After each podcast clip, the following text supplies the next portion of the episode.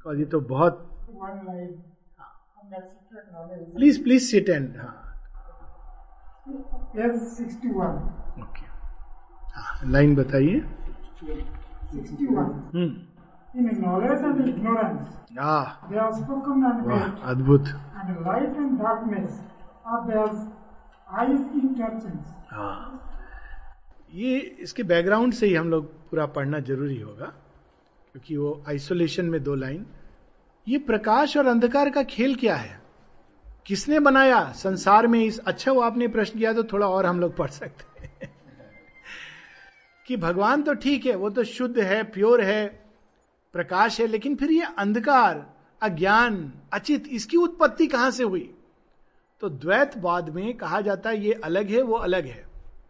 और बहुत सारी फिलॉसफी है जिसमें कहा जाता है वो भगवान है और ये संसार है, वो ईश्वर का क्षेत्र है, ये डेविल का क्षेत्र है, या शैतान का क्षेत्र है, लेकिन श्री अरविंद के वेदांत में दोनों ही एक ही सत्य से निकले हैं।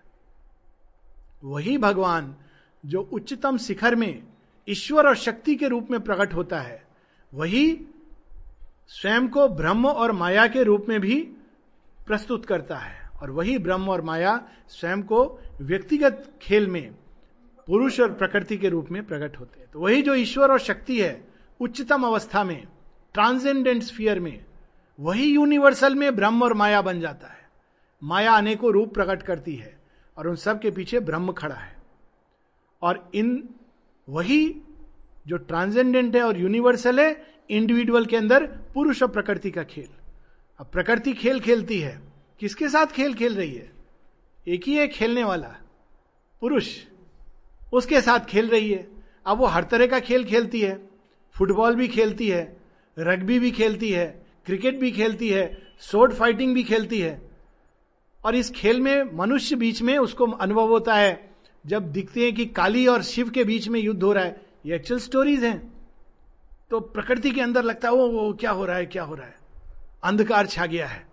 यहाँ तक कि एक ऐसी स्टोरी है जिसमें काली शिव को निगल लेती है। विधवा हो जाती है। ऐसी स्टोरीज है हमारे वही जो सती माता है, वही पार्वती है। सती माता कौन है? वही आदि शक्ति अज्ञान रूप में आ गई है। वो जानती नहीं कि मैं वही महामाया हूँ। देवता जानते हैं, शिव जानते हैं कि ये अज्ञान में भी ये प्रकृति रूपणी वास्तव में ये शक्ति है, मेरी ही शक्ति है। लेकिन इस रूप में मैं उनसे नहीं मिल सकता हूँ। क्योंकि इस रूप में मिलूँगा तो पीड़ा होगी, कष्ट होगा, ये सब होगा। इनको तैयार होना है। तैयार कैसे होती हैं? स्वयं को यज्ञ कुंड में डालकर।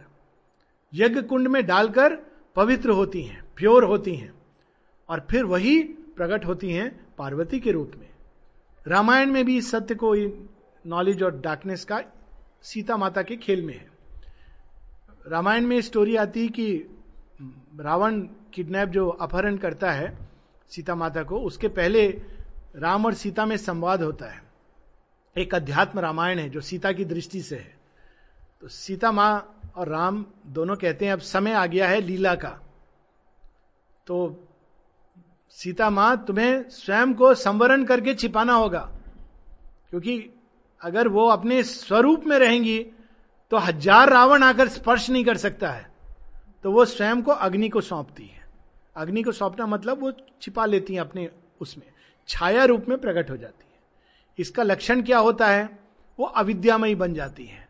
स्वर्ण मृग को देखकर कहती है, अरे अरे, राम, जाओ, उसको लेने के लिए मेरी इच्छा हो रही है। ये सीता माता का भाव कभी नहीं आ सकता। तो वही जो ज्ञान है, वो लीला के लिए ज्ञान का रूप धारण करती हैं। तो जब वो ये रूप धारण करती हैं तो वो राम जी भी स्वर्ण मृग के पीछे लक्ष्मण नहीं गए हैं तो लक्ष्मण को कोसती हैं। तुम ईर्षा करते हो? सीता माँ ऐसा बोल सकती है, नहीं। वो अविद्यामयी रूप धारण किया है उन्होंने। फिर राक्षस ले जाता है। सारा वो राक्षस का अंत होता है। और जब अंत हो जाता है, तब फिर से वो अग्नि कुंड से गुजर कर जिसको अग्नि परीक्षा, फिर वो तप कर अपने ओरिजिनल रूप में प्रकट होती है। ये स्टोरी यही हमारे जीवन की स्टोरी है। चैत्य ने स्वयं को अज्ञान, अचित अंधकार से जोड़ा है। क्यों जोड़ा है? ये खेल क्यों खेल रहे हैं? क्योंकि अचित अज्ञान, अंधकार का रूपांतरण होना है। तो रूपांतरण तभी होगा जब हमारे अंदर कोई दिव्य तत्व अज्ञान अंधकार से जुड़ जाएगा। और यह अज्ञान अंधकार क्या है वास्तव में? वही शक्ति ये बन गई है खेल के लिए। क्यों ऐसा बन गई? क्योंकि जब वो अचित अंधकार बन जाती हैं तो बहुत सारी संभावनाएँ जन्म लेती हैं जो अनभिव्यक्त के अंदर हैं, लेकिन बिना इसके अभिव्यक्त नहीं हो सकती। एक छोटा सा उदाहरण, एक से दो होने का। एक अकेला व्यक्ति जीवन में बहुत उसका अनुभव करता है अच्छा बुरा, लेकिन एक अनुभव है, वो तब अनुभव करता है जब वो विवाह और उसके बाद संतान प्राप्त करता है। वो है अहेतु की प्रेम। अनकंडीशनल लव केवल माँ अपने बच्चे को कर सकती है और कोई नहीं कर सकता है, धरती पर। वो भी एक रिफ्लेक्शन, वो पॉसिबल नहीं है। अब अगर ये अचित अंधकार नहीं बनता तो सबसे बड़ी शक्ति भगवान के अंदर क्या है? प्रेम। वो कभी अभिव्यक्त नहीं होती। अब प्रेम तो तभी होगा ना जब एक से दो होगा। तो जब दो हुए, ईश्वर और ईश्वरी तो पहली बार उस प्रेम ने प्रकट हुआ। ईश्वर और ईश्वरी के बीच। श्री अरविंद की एक कविता है। The Ishwar to the Ishwari, the world play. अब जब वो प्रेम प्रकट हुआ तो प्रेम की एक बड़ी विचित्र बात है कि वो संतुष्ट नहीं होता है। वो अनेक रूप में स्वयं को ढूंढता है। शेरविंद ऐसा कहते हैं, the child God is at play. अब जब ईश्वर और ईश्वरी प्रकट हुए तो उनका प्रेम तो अनंत संभावनाओं को जन्म देगा। तो उन्हीं अनंत संभावनाओं में से एक संभावना सृष्टि की, अचित अंधकार में वो प्रेम जाएगा और उस अचित अंधकार को रूपांतरित करेगा। तो वही अचित अंधकार भी बन जाती है जगन माया कि ठीक है, ये भी खेल खेलते हैं, मैं छिप जाऊँगी और तुम मुझे ढूंढो। इसका नाम है ब्रह्मजया।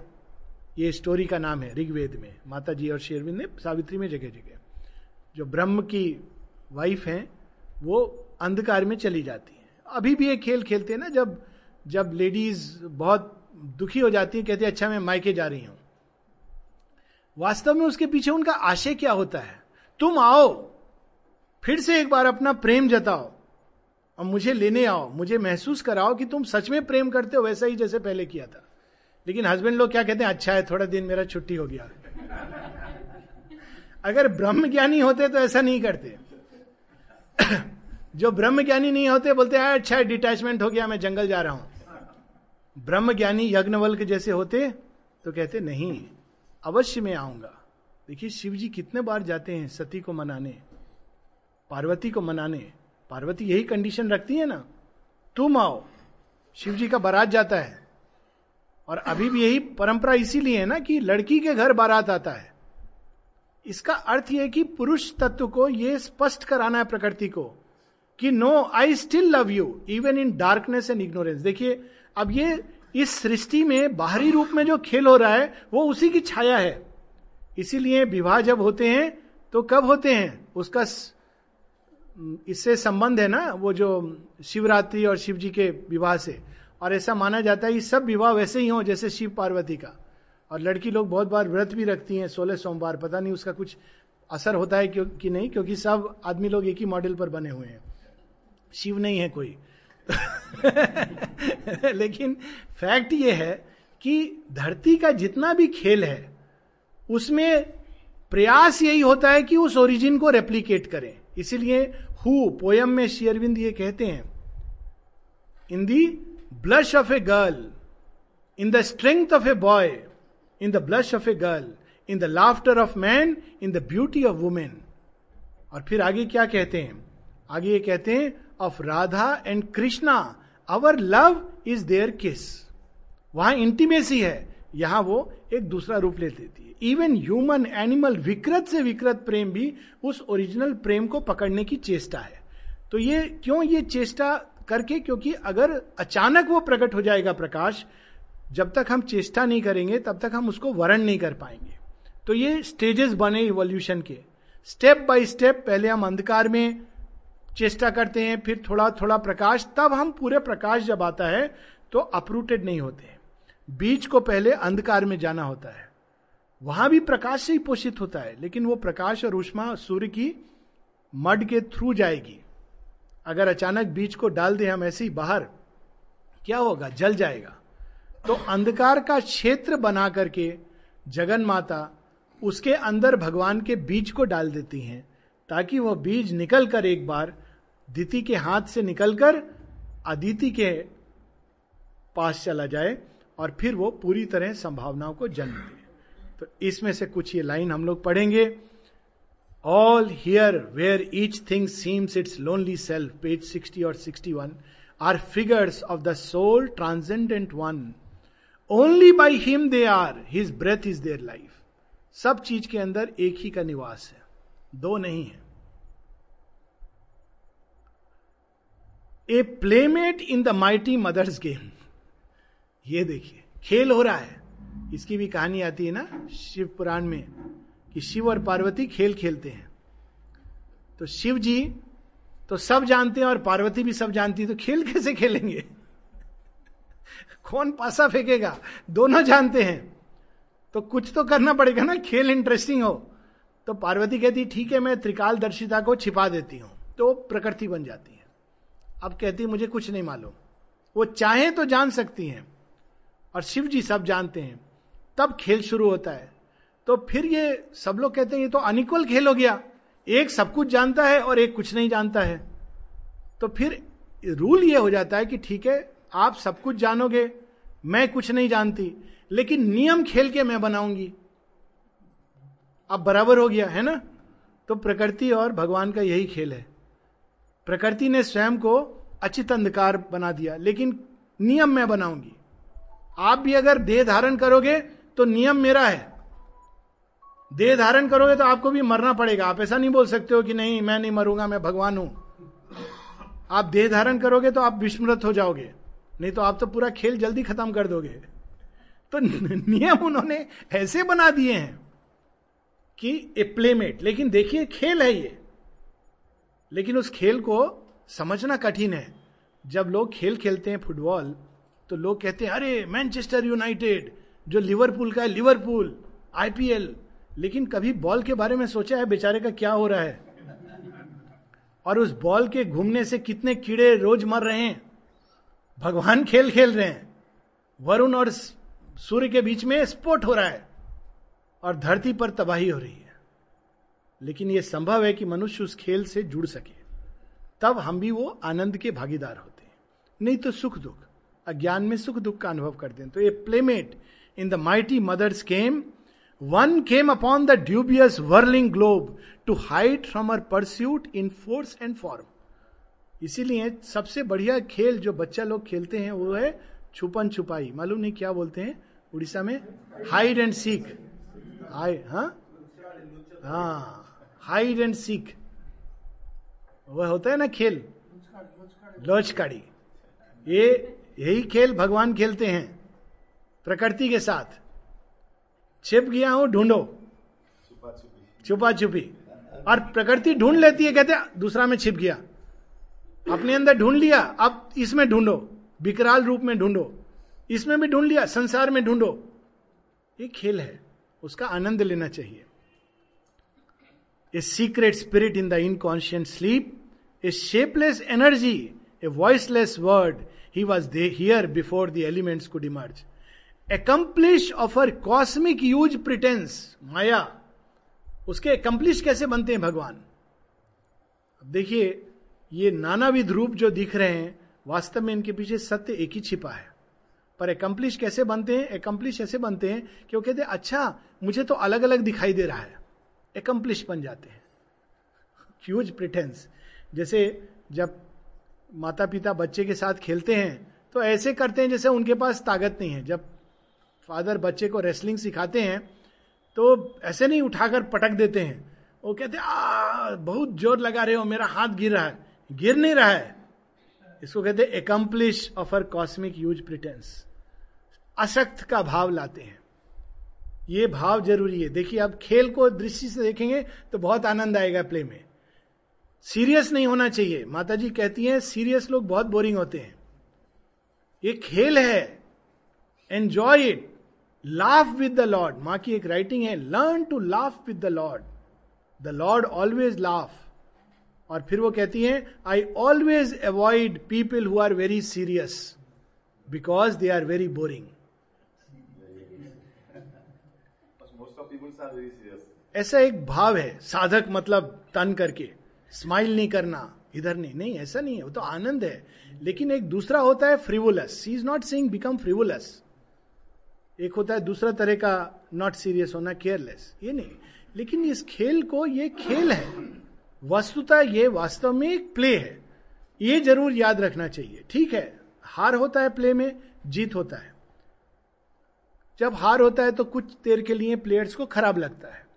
लेकिन फिर ड्रेसिंग रूम में जाकर क्या कहते हैं? अच्छा छोड़ो। हो गया। अगला मैच का तैयारी करते हैं। होता है। लाइफ में ऐसा नहीं होगा कि हमेशा सक्सेस होगा। हार होगा।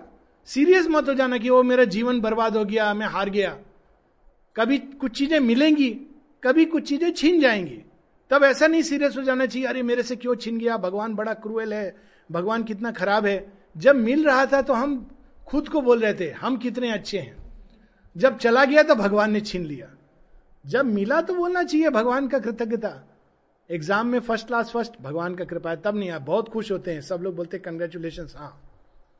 तो फिर जब छिनेगा तो भी तो दोषी कौन है? तो ये होता है सीरियस होना प्ले में। उसके जगह अल्टीमेटली ये प्ले है। ये इसका जो सही अर्थ है तो वो प्लेमेट हाँ जस्ट आई फिनिश दिस हाँ हाँ। Before there was light of mind और लाइफ कुड ब्रीथ हाँ। तो मन के आने के पहले, जीवन के आने के पहले, अचित अंधकार में, पहले वो था। ही इज़ द इसीलिए पुरुषो पुराणों कहा गया विष्णु को, आदि निद्रा में। सृष्टि के पहले कौन है? क्षीर सागर पर लेते, लेटे हुए महाविष्णु हैं। ब्रह्मा के भी पहले वे हैं। तो ये एक उत्तर भी है, जो लोग कहते हैं भगवान मन का कल्पना है। मन जब आया, तब चेतना प्रकट हुई। ये वैज्ञानिक ऐसा कहते हैं। लेकिन आध्यात्मिक दर्शन कुछ और बताता है। वह संपूर्णता, वह चेतना चेतना के रूप में, वह बीइंग वह परम पुरुष, सृष्टि क्या महाअंधकार में भी छिपा हुआ था। It is he in the sun who में ये लास्ट की लाइन्स है। The master of man and is infinite lover he is close to our heart had we vision to see we are lost in the pride and the pomp of our passions we are bound by our thoughts where we hold our selves free it is he in the sun who is ageless and deathless into the midnight his shadow is thrown when darkness was dense and covered with darkness अब सोचिए, अंधकार अंधकार से जब ढका हुआ था, कैसा अंधकार होगा? He was seated within it immense and alone पहले छिपा हुआ था। क्यों? डिस्कवर करने का जॉय होगा ना। खोज रहे हो, खोज रहे हो, अंधकार यहाँ कोई नहीं, अचानक भगवान। एक लाइन आती है सावित्री में, वर्ल्ड ऑफ़ फॉल्सुड उसके अंत में। The shock of a divine embrace, the sweetness and shock of a divine embrace, darkness से जा रहा है। अचानक भय से काँप रहा है व्यक्ति। ऐसी बहुत सारी कहानियाँ हम लोग के यहाँ। अरे, कौन है कौन है, क्या है? यहाँ तो कोई नहीं है हेल्प करने वाला, कोई है कोई है। अचानक आपको भगवान आलिंगन में ले ले। तो क्या महसूस होगा? कहीं अधिक आनंद। देन जब सब चल रहा है, भगवान है माता जी के ऊपर आपने सिर रख दिया, वो तो जॉय है।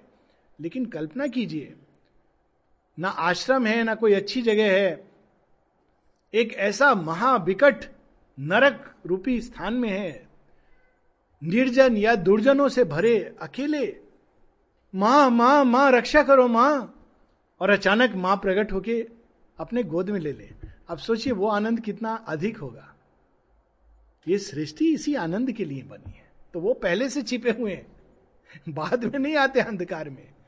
There is no original darkness he is the one before that और देखिए कितनी सुंदर लाइन है। एवर ही रिपीट्स 61 पे कुछ लाइन पीछे ever he repeats in them his ceaseless birth he is the maker and the world he made he is the vision and he is the seer he is himself the actor and the act he is himself the knower and the known he is himself the dreamer and the dream एक बड़ी सुंदर, एक picture आई थी दोस्ती, पुरानी वाली।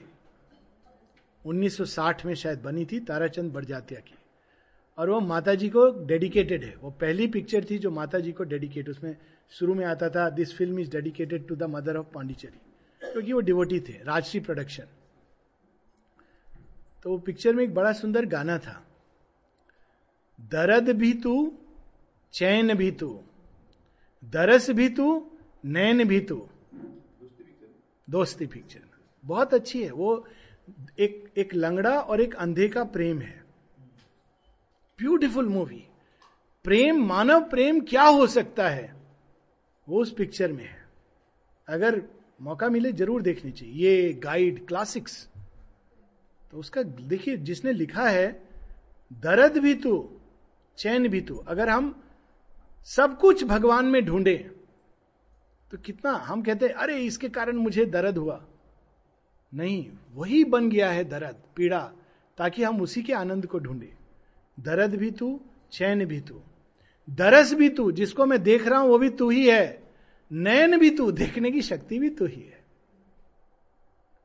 यही line है, देखिए। He is the maker and the world he made ये नहीं कि ब्रह्म सत्यम जगत मिथ्या। ब्रह्म सत्यम न मिथ्या, जगत सत्यम न मिथ्या। श्री अरविंद उपनिषद में से है। ब्रह्म सत्यम न मिथ्या, जगत सत्यम न मिथ्या। He is himself the actor and the act Dwijendra Lal Roy का एक भजन है। शेरविंद ने इसको ट्रांसलेट भी किए उनके कुछ पोयम्स बंगला भजन है।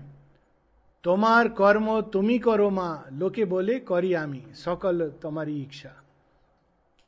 You are the actor and you are the act credit लेने में हम लोग बहुत तैयार होते हैं। और बाहर से बोलते थे ना, माँ का ग्रेस लेकिन अंदर में हाँ मेरा ईगो सच में माँ का ग्रेस है। तुम्हार कर्मो, तुम ही करो माँ। लोके बोले कोरियामी ये लोगों का दृष्टि दोष है। आप किसका किसका दृष्टि दोष ठीक करेंगे? अंदर में ये स्पष्ट होना चाहिए कि और कुछ नहीं है। माँ ही है। He is himself the actor and the act he is himself the knower and the known he is himself the dreamer and the dream there are two who are one and play in many world अंधकार के जगत में ही। वही माँ जो उच्चतम अवस्था में त्रिपुर सुंदरी हैं, वही अपने अंधकार के क्षेत्र में धूमावती हो जाती है। चंडी पाठ होता है ना? मातंगी धूमावती माता, ये हम लोग पढ़ते हैं ना, धूमावती कौन है? उपनिषद की दस महाविद्या जो है, उसमें माँ के दस रूप हैं। एक है छिन्न मस्ता, अपना ही सिर काट रही है, अपनी ही सृष्टि को विनाश कर रही है। वो भी एक रूप है माँ का। काली गौरी को, गौरी से ही निकलती हैं। अपने ही करुणा में रूप को अंदर रख के सामने काली और उसी अंधकार को संवरण करके गौरी। यही चीज़ का सत्य है। There are two who are one and and play in many world असुर के जगत में वो काली के रूप में आती है संघारिणी और देवलोक में वो mother of the gods in knowledge and ignorance they have spoken and met अब यहाँ पर वो line and light and darkness are their eyes interchange स्वयं को स्वयं से ही छिपा लेती हैं तो डार्कनेस और स्वयं को स्वयं से उद्घाटित करती हैं तो light are their eyes interchange जब हम नेत्र बंद करते हैं तो क्या सच छुप जाता है? नहीं छिपता है। वही रहता है। थोड़ी देर के लिए हमने उसको देखना बंद कर दिया। तो वो क्यों? जो हमने पढ़ा। Our pleasure and pain are their wrestle and embrace our deeds our hopes are intimate to their tale they are married secretly in our thought and life भगवान सब कुछ जानते हैं। हमारे अंदर बुरे से बुरा, अंधकार से अंधकार से भरे विचारों को भी जानते हैं। They are secretly married in our thoughts and life The universe is an endless masquerade. For nothing here is utterly what it seems. It is a dream fact vision of a truth which, but for the dream, would not be wholly true. ये शंकर के अद्वैत और श्री अरविंद के अद्वैत में difference है शंकराचार्य के अद्वैत में ये कहा जाता है कि ये संसार एक इल्यूजन है मिथ्या है ऐसा जैसा बाद में इंटरप्रिटेशन है। मैं इसमें नहीं जा रहा हूँ कि ओरिजिनली शंकर ने क्या कहा और वो मेटाफिजिकल एस्पेक्ट छोड़ देते हैं। उन्होंने सौंदर्य लाहिरी भी लिखी और बहुत इंटरप्रिटेशन लेकिन जो प्रचलित रूप में हम लोग कहते आए हैं और समझते आए हैं, श्री अरविंद का जो जो जो सिद्धांत है या सत्य है, वो ये कि ये एक मिथ्या आभास है, किंतु सत्य का मिथ्या आभास है। इसके पीछे एक सत्य है जो उद्घाटित जब पूरी तरह कर देगा तो ये आभास भी सत्य में हो जाएगा। जैसे शीशे में हम लोग एक टूटा हुआ शीशा में हमारा प्रतिकृति प्रतिरूप भी, छवि भी टूटा हुआ आएगा। प्रतिबिंब भी टूटा हुआ आएगा। लेकिन प्रतिबिंब का एक सत्य है, क्योंकि अगर सत्य नहीं, मैं नहीं तो प्रतिबिंब भी नहीं। तो it is a dream fact vision of the truth which but for the dream would not be wholly true तो इससे हम लोगों का कर्म क्या होता है? ये नहीं कि हम शीशा को पूरा तोड़ दें और उसमें चले जाए। नहीं, हम शीशे को सुंदर बनाएँ ताकि प्रतिबिंब भी पूर्ण आए। और एक इसी सीक्रेट नॉलेज का एक भाग है चूँकि हम शेयरविंद के इस पर वेदांत के बारे में बात कर रहे हैं। वो भी बहुत सुंदर है और ये थोड़ा पहले है।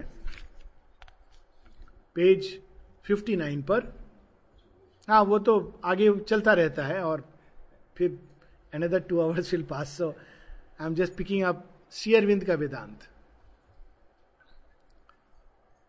पेज 59 पर है। One who shaped this world is ever its lord ये कभी नहीं मानना चाहिए कि भगवान तो वहाँ पर स्वामी है, यहाँ का स्वामी तो धन और पॉलिटिशियंस है। ये हमने ये शक्ति दे दिया। ना पार्लियामेंट जब तक चेंज नहीं होगा हम कैसे चेंज होंगे? नहीं। हम चेंज होंगे बाद में पार्लियामेंट चेंज होगा। माता जी ये बताती हैं। और ये देख रहे हैं आप। एक्चुअली जैसे जैसे मनुष्य बदलेगा वैसे वैसे लीडर्स बदलेंगे। उल्टा नहीं होगा कि लीडर बदल जाएँगे पार्लियामेंट में एक एक्ट पार्ट हो, पास हो जाएगा तो मनुष्य बदल जाएगा। पहले मनुष्य बदलेगा। तो one who shape this world is ever its lord our errors are his steps upon the way वही जो नॉलेज एंड इग्नोरेंस का बात हो रहा था। एरर्स क्या है? थॉमस एल्वा एडिशन जिसने बल्ब बनाया तो 900 बार फेल हुआ। नौ सौ निन्यानवे बार। एक स्टोरी का कई बार फेल हुआ। लेकिन स्टोरी में ऐसे कहते हैं, नौ सौ निन्यानवे। सुनने में अच्छा लगता है। हजारवा बार सक्सेसफुल हुआ। तो एडिसन से किसी ने पूछा, आप इतना बार फेल हुए? बोले, नहीं, मैं फेल नहीं हुआ। ये थाउज़ेंड स्टेप प्रोसीड्योर था हर फेल्योर से मैंने कुछ सीखा। अगर कोई एरर नहीं करेगा तो सीखेगा भी नहीं। दो प्रकार की माए होती हैं। एक, दिति माता इग्नोरेंट मदर की तरह विश्वास करती है। इग्नोरेंट मदर क्या कहती तू इधर मत जा, उधर मत जा, बाहर मत जा, ऐसा मत कर। गाँव में ही रहे, मोहल्ले में रहे। ये हो जाएगा, वो हो जाए, डर से भरे होते हैं। उस डर का एक पराकाष्ठ होता है कि बच्चा तू बिस्तर से मत उतर। अब सोचिए, कोई माँ इतनी भयभीत रहे। बच्चे को बिस्तर से ही नहीं उतरने दे तो बच्चा कैसा होगा? पैरालाइज्ड होगा। रियल में मैं जानता हूँ, एक माँ को जिसने अपने बच्चे को बाहर नहीं जाने दिया, सब शिक्षा घर में दी, केवल रामायण महाभारत पढ़ाया, कि उसके अंदर कोई बुराई नहीं आए। बुराई बाहर से थोड़ी आती है। अज्ञान अंधकार भी अंदर से प्रकट होता है। तो बच्ची, बहुत सैड स्टोरी है, और माँ ने भी किया अज्ञानमयी शुभेच्छा से इग्नोरेंट गुडविल जैसे डॉक्टर लोग इग्नोरेंट गुडविल से बहुत कुछ करते हैं तो इग्नोरेंट गुडविल से किया, पूरी तरह पागल हो गई। और उसके अंदर ये प्रश्न था, मैं इतना रामायण, महाभारत केवल और कुछ पढ़ा ही नहीं उसको, वही कहानियाँ, बाहर नहीं भेजा ऐसा क्यों हुआ? अब क्या उत्तर दो उसका? तो ये नाम भी रखा, नाम भी रखा उसका, भगवान का नाम इस तरह से। तो ये हम नहीं जान पाते कि वो एरर ज़रूरी है। थोड़ा बहुत गलती बच्चे करेंगे, तभी ग्रो करेंगे। एरर फ्री अगर हम चाहेंगे तो फिर बच्चे पैरालाइज हो जाएँगे। हम सब उसी से सीखते हैं। कोई चिंता की हाँ उनको प्रकाश दीजिए, मार्गदर्शन कीजिए, पर कभी गलती नहीं करें तब कभी ग्रो नहीं करेंगे। अवर एरर से भगवान ने ये तरीका बनाया ओरिजिनल फ्रीडम देते हैं ना कितना? आश्रम में देखिए कितना फ्रीडम पर स्थापित है। अमृता फ्रीडम उनका किसी से अफेयर हो गया। और रोज शेरविंद वो सुबह चार बजे मिलते थे। तो एक दिन शेयरबिंद उनसे कहते हैं, Amrit I think it is time to meet someone तो उनको लगा कि अब सेंक्शन मिल गया। तो शादी ब्याह फिक्स करके शेयरविंद को कहते हैं sir I want to get married शेरविंद कहते हैं what nonsense sir then why did you allow me to go so far शेरविंद कहते हैं to see how far you can go खेल है इसको। माने ये सबके द्वारा हम तैयार होते हैं। नहीं तो क्या होता है, बाहर से आदमी संत है, अंदर में छिपा करके बैठा है। Errors are steps on the way ऐसे नहीं होने आना चाहिए, भयभीत ओ हो इतना बड़ा गलती हो गया। हर गलती का एक हल है, और वो एक ही हल है, आगे बढ़ते जाना, भगवान की ओर। शेरविंद कहते हैं get up wash the pants move forward ये नहीं कि, अरे, गिर गया, कीचड़ में पेंट खराब हो गया, मिट्टी खराब थी, मैं खराब था। No our errors are his steps upon the way Mount Everest जाएगा तो दस बार गिरेगा आदमी। He work through the fierce vicissitudes of our life अब देखिए, जो हमने पढ़ा था सिद्धांत में, उसका प्रैक्टिकल है। He work through the hard breath of battle and toil केवल आश्रम में भगवान नहीं है, रणभूमि में भी वो गीता का ज्ञान दे रहे हैं। He work through our sins and sorrows and our tears जब मनुष्य पाप वृत्ति में लौट रहा है, रत्नाकर की तरह और अंगुली माल की तरह हत्याएँ कर रहा है तो भी भगवान उसको देख रहे हैं। उचित समय की प्रतीक्षा में, कि एक दिन इसके अंदर से मैं वाल्मीकि को प्रकट करूँगा। वाल्मीक वाल्मीक होता है वो व्हाइट एंट का घर। उसके अंदर वाल्मीकि, ऋषि राम राम राम कहते हुए छिपे हुए वैसे ही हमारा जीवन बाहर से जो व्हाइट एंट का बांबी जैसा लगता है, उसके अंदर एक भाग है। वही जो हमने पढ़ा था ना yet even when we cannot look into our souls yet we have part that grow towards the light तो भी ये यात्रा चलती रहती है। His knowledge overrules our nescience हम अज्ञान में हैं, भगवान तो सब जानते हैं। ये भाव लेके चलना चाहिए। एक किसी के पास माता जी का एक माता जी श्री अरविंद का चित्र था तो श्री अरविंद के चित्र में फंगस लगने लगा। तो कहा उसने ओ हो हो हो, ये तो गड़बड़ हो गया। तो उसने सीधा श्री अरविंद को चिट्ठी लिख दिया। आपने मुझे ज्ञान क्यों नहीं दिया कि इसको ठीक से रखो? अभी ऐसा आग्रह। आपका दोष है। ज्ञान देना चाहिए था मुझे पहले। धीरे धीरे फंगस साफ़ हो गया अपने आप। यह भी एक भाव है भक्त का। यह नहीं कि हम लोग इसको इंटेलेक्चुअली कर सकते हैं। पर यह भाव अगर जीवन में प्रकट हो जाए कि his knowledge overrules our nescience हम तो अज्ञान में हैं। आप तो ज्ञान में हो। हम नहीं जा सकते। आप तो आ सकते हो। दर्शन दिवस में जाने का इच्छा था। बारिश आ गया, साइक्लोन आ गया। टिकट कैंसिल करना पड़ा। दुखी हो जाते हैं लोग। उस समय ये कहना चाहिए, हमको तो आपने बाँध दिया। ये नया खेल खेल रहे हो। पर आप तो ट्रेन से आने का ज़रूरत नहीं। फ़्लाइट कैंसिल नहीं हो कर सकते आपका। आप तो आ ही सकते हो ना। आप आ जाओ। तो भगवान निश्चित रूप से आएँगे। वही अनुभव होगा जो उनके कक्ष में जाकर होता है। शायद उससे भी अधिक। कक्ष में बहुत लोग मैकेनिकल हाँ ठीक है, दर्शन है, जाके शिवरबिंदु के रूम में आना है। और यहाँ बैठे बैठे वही दर्शन होगा। ये नहीं कि अगर अवसर मिले तो बिल्कुल जाना चाहिए।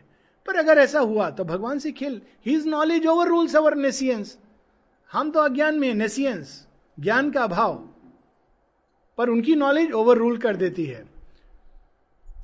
Whatever the appearance we must bear practical चीज़ सावित्री, देखिए कितना प्रैक्टिकल बहुत कुछ ऐसा है जो हम नहीं समझ पाएँगे, भयानक होगा। Whatever the appearance we must bear इसलिए बहुत ज़रूरी है कि हम स्ट्रांग बने। Whatever our strong ills and present fate when nothing we can see but drift and bale दिशाहीन भटक रहे हैं समुद्र के ऊपर। तो भी जा कहा रहे हैं? वहीं जहाँ समुद्र धकेल रहा है। वैसे ही सृष्टि रूपी समुद्र, क्षीर सागर, विष्णु के आनंद से आलोड़ित होता है और जो कुछ उसके अंदर है, उसी सत्य की ओर जा रहा है। यही सत्य। When nothing we can see but drift and bale a mighty guidance leads a still through all 2011 का है। 15 अगस्त जब कभी हमको कुछ नहीं समझ आए कंफ्यूजन में है, समझ नहीं आ रहा भगवान है भी कि नहीं, तब एक चीज़ याद रखनी चाहिए हाँ है, और हमको वो गाइड करके ले जा रहे हैं। हम नहीं देख पा रहे। कोई बात नहीं। वे जानते हैं। अब देखिए after we have serve this great divided world Gita का ज्ञान दो लाइन में after we have served this great divided world God's bliss and oneness are our inborn right कोई ये नहीं कि मेडिटेशन नहीं होता। संसार की तो हम सेवा कर सकते हैं ना, निष्काम भाव से। लोक संग्रहार्थ। After we have served this great divided world भगवान नहीं दिखाई दे रहे, कोई बात नहीं। मेडिटेशन नहीं होता, कोई बात नहीं। फिलॉसफी नहीं समझ में आती, कोई बात नहीं। सेवा तो कर सकते हैं। सेवा के भाव से। धन कमाने के भाव से नहीं। अपना घर बन जाए, मेरे परिवार वाले सुखी रहे, इस भाव से नहीं। सर्व्ड देखिए word is served after we have served this great divided world God's bliss and oneness कोई रोक नहीं सकता। भगवान का आनंद और एकत्व स्वतः ही हमारे अंदर आएगा। कुछ और करना नहीं। ये हमारा इनबॉर्न राइट हम आग्रह कर सकते हैं। और कोई प्रश्न? A date is fixed in the calendar of the unknown कब भगवान मिलेंगे, कब भगवान मिलेंगे, हरि कब मिलेंगे, हरि कब मिलेंगे? मिलेंगे, भगवान ने अपना कैलेंडर में मार्क किया हुआ है। वही दिन मिलेंगे। In the calendar of the unknown an anniversary of our birth sublime sublime birth कौन सा है? जब पहली बार हमारी आत्माओं ने जीवात्मा ने इस धरती में आना और अंधकार अचित का आवरण स्वीकार किया। Birth, first birth, mystery of birth. बाकी जितने जन्म होते हैं, उसी का वो रिपीटिशन है। अनेकों अनेकों जन्मों में, अनेकों अनेकों बर्थ, फिर बर्थ डेट। पर ओरिजिनल बर्थ क्या है? जब जीवात्मा भगवान के आश्वासन पर कूद पड़ी थी अचित अंधकार में, एक उस सत्य की रचना करने। Birth sublime. तो उसका एक एनिवर्सरी एनिवर्सरी क्या होगा? जब कूदी थी, उसके पहले क्या अवसर क्षण था? भगवान साथ थे और उन्होंने आश्वासन दिया था और कहा था, ऐसा ऐसा होगा। तो एक समय आएगा जब फिर से हम भगवान के साथ एक होंगे। Anniversary of the birth sublime our soul shall justify its chequered walk chequered शतरंज चेस खेलते ना? उसमें घोड़ा। सब सब का चाल बताना आसान है जब किसी को शतरंज सिखा रहे हो। घोड़ा का चाल कठिन है। ढाई घर चलेगा। सीधा नहीं चलेगा। ऐसे ऐसे ऐसे, या ऐसे ऐसे ऐसे। ढाई घर। चेकर्ड वॉक चेकर्ड वॉक क्या होता है? थोड़ा प्रकाश में, थोड़ा अंधकार में। चेकर्ड वॉक सीधा नहीं।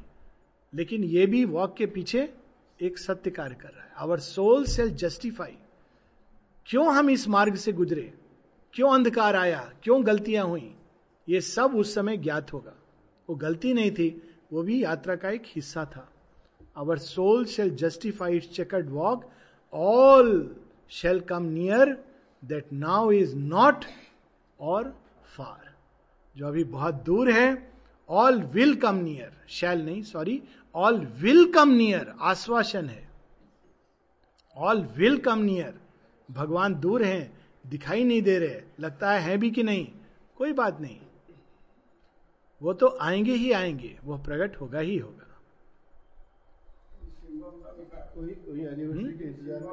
हम्म। हम्म। जब भगवान का प्रकाश नीचे आता है तो इनकॉन्शियंट के अंदर सबसे पहला जो स्टर होता है और वो जागता है तो इग्नोरेंस प्रकट होता है। इसका एक एग्ज़ाम्पल कि बच्चा नींद में सो रहा है, बहुत गहरा। वो इनकॉन्शियंट की अवस्था है। कुछ नहीं मालूम। और माँ आकर कहती है, बेटा, उठ जा। बेटी स्कूल जाना है। तो क्या महसूस होता है बच्ची को? माँ, तुम परेशान कर रही हो। टीज्ड भगवान का जब पहला स्पर्श होता है टीज्ड टीज्ड से ये भाव आता है। टीज्ड परेशान करने वाला। टीज्ड इनकॉन्शियंस। फिर बच्चा उठ जाता है, अब माँ तो छोड़ेगी नहीं। उठ के क्या होता है? ओह, क्या है, क्या तारीख है, क्या बसता, नींद, आधा नींद में जा रहा है। वो इग्नोरेंस है।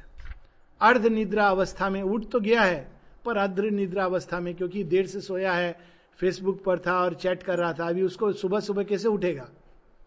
तो वो उठ करके जाना है स्कूल, वो जाकर ब्रश भी कहा है, ब्रश ढूंढ रहा है। फिर थोड़ी देर बाद नहा धो के फ्रेश। हाँ अब जा रहा हूँ। तो इनकॉन्शियंट से जो पहला स्पर्श जगाता है, भगवान का स्पर्श, वो अज्ञान जागता है उसमें से। So tease inconscient to wake ignorance ये अगेन इससे कनेक्टेड है, वो डार्कनेस में फ़र्स्ट स्टेप तो किसी चीज़ से घबराना नहीं चाहिए। Ignorance is first step towards light instead of thinking oh अज्ञान. अज्ञान ज्ञान की ओर बढ़ने वाला पहला कदम है। इसका एक उदाहरण है, भगवान के बारे में हम लोग पढ़ते हैं, आकर्षित होते हैं। तो ये थोड़ी कि जान लिया। कुछ लोग होते हैं, उनको भ्रांति हो जाती, अरे, बहुत अच्छा लेक्चर, किताब लिख दिया। ये ये इंटेलेक्चुअल ज्ञान ज्ञान का इल्यूजन ये खतरनाक है। हमने किताब लिख दिया, हम ज्ञानी हो गए। दूसरे लोग हाँ आप तो बहुत ज्ञानी हैं। ज्ञानी वही होता है जो उस एक को जानता है। लेकिन ये अज्ञान बिल्कुल उससे बेटर है, अगर हम इसमें फंस ना जाए। ये अज्ञान है। जब एक्चुअली भगवान का स्प्लेंडर व्यक्ति दर्शन करता है तो वाणी कह नहीं पाती उसको। तो अद्भुत है, अद्भुत दर्शन है। सब उसमें माधुर्य से भरा है। कैसे उसके बारे में वाणी कुछ कह पाएगी? लेकिन ये फ़र्स्ट स्टेप है। अज्ञान ज्ञान की ओर बढ़ने वाला कदम है। उसके अंदर ज्ञान की खोज है। अचित अंधकार में खोज भी नहीं है, सो रहा है। तो इस तरह से it is a first step हाँ one man perfection still can save the world हम लोग बहुत बार बोलते हैं, ये हो रहा है, वो हो रहा है, हम क्या करें? कुछ लोग पॉलिटिक्स में जाकर संसार बदलना चाहते हैं, कुछ ये करके बदलना चाहते हैं, कुछ रिवॉल्यूशन लाना चाहते हैं, कुछ एक्टिविस्ट बन जाते हैं एनजीओ शुरू कर देते हैं। श्री अरविंद कहते हैं, ये रास्ता नहीं है। ये सब अंधकार के रास्ते हैं। जब हम भगवान को खोज लेते हैं, अपने अंदर परफेक्शन स्थापित करते हैं तो हम संसार को एक कदम आगे ले जाने में सहायक होते हैं। क्यों? क्योंकि अज्ञान और अंधकार में हम ये सोचते हैं कि परफेक्शन माने मेरा अपना परफेक्शन, सीमित परफेक्शन। पर जैसे जैसे ज्ञान आता है, हमारी चेतना की परिधि बढ़ती जाती है। विश्व ज्ञान आता है, तब हम अकेले नहीं रह जाते। सारी सृष्टि हमारे साथ जुड़ जाती है। शेयरविंद लोग कहते एक कमरे में अकेले थे। शेयरविंद एक कमरे में विश्व को समेटे थे और लोग विश्व भ्रमण करते हैं और अकेले रहते हैं। ये श्री अरविंद। श्री अरविंद एक कमरे में अकेले नहीं थे। तभी तो वो सेकेंड वर्ल्ड वॉर और जितने बड़े बड़े movement Irish war revolution communism का फॉल ये सब वो एक कमरे से बैठ के कर रहे थे। Freedom struggle of India. क्योंकि वो परफेक्शन में सब इंक्लूड हो जाते हैं। श्री कृष्ण रथ पर बैठे थे। शस्त्र नहीं उठा रहे थे। और दुर्योधन मूर्ख बन गया। बन क्या गया? था ही मूर्ख। मांग लिया सेना। अर्जुन ने कहा, आह, बच गए। मुझे तो कृष्ण चाहिए थे। श्री कृष्ण कहते, देखो, मैं शस्त्र नहीं उठाऊँगा और अकेला रहूँगा। सेना भी मेरी साथ में नहीं और निहत्ता अर्जुन क्या कहते हैं? सर, ठीक है, मालूम है मुझे, आप अकेले निहत्ते काफ़ी हो। सारा सृष्टि तो आप ऐसी एक्ट करते हो। गोवर्धन उठा लेते हो, सबको साथ में डंडा लगा लेता है, सब लोग बोलते हैं, मेरा लाठी से उठा, मेरा लाठी से उठा।